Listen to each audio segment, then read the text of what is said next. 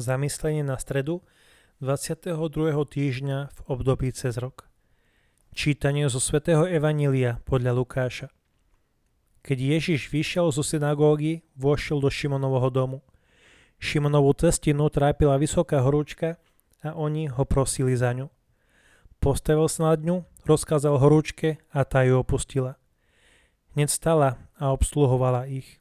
Po západe slnka všetci, čo mali chorých, na rozličné neduhy, privádzali ich k nemu. On na každého z nich kladol ruky a uzdravoval ich. Z mnohých vychádzali aj zlí duchovia a kričali Ty si Boží syn. On im pohrozil a nedovolil im hovoriť, lebo vedeli, že on je Mesiáš.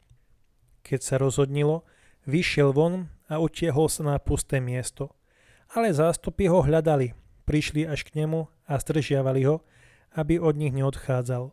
On im však povedal, aj iným mestám musím zvestovať Božie kráľovstvo, lebo na to som poslaný. A kázal po judejských synagógach. Dnes sa stretáme s veľkým kontrastom.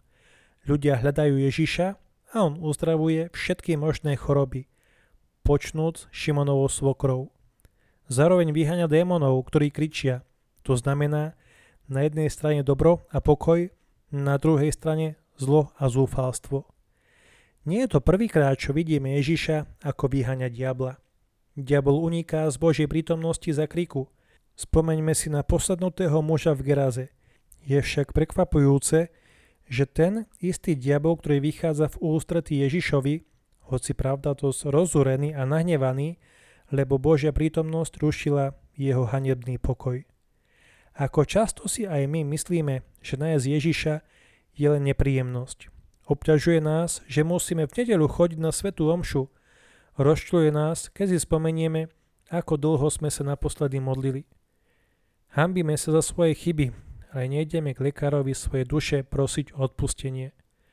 Zamyslíme sa, či to nie je náš pán, ktorý nás musí vysľadať, keď sa nám nechce opustiť našu malú jaskyňu a vy zústretí tomu, ktorý je pastierom našich duší a životov. Tomuto správaniu sa jednoducho hovorí polovičatosť.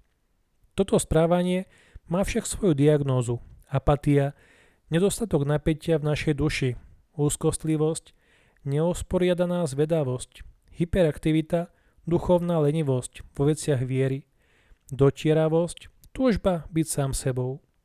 Existuje však aj protilátka, prestať rozímať nad tým, čo všetko nemám a pustiť sa do práce – prijať malý záväzok, venovať každý deň krátku chvíľu pohľadu a počúvaniu Ježiša.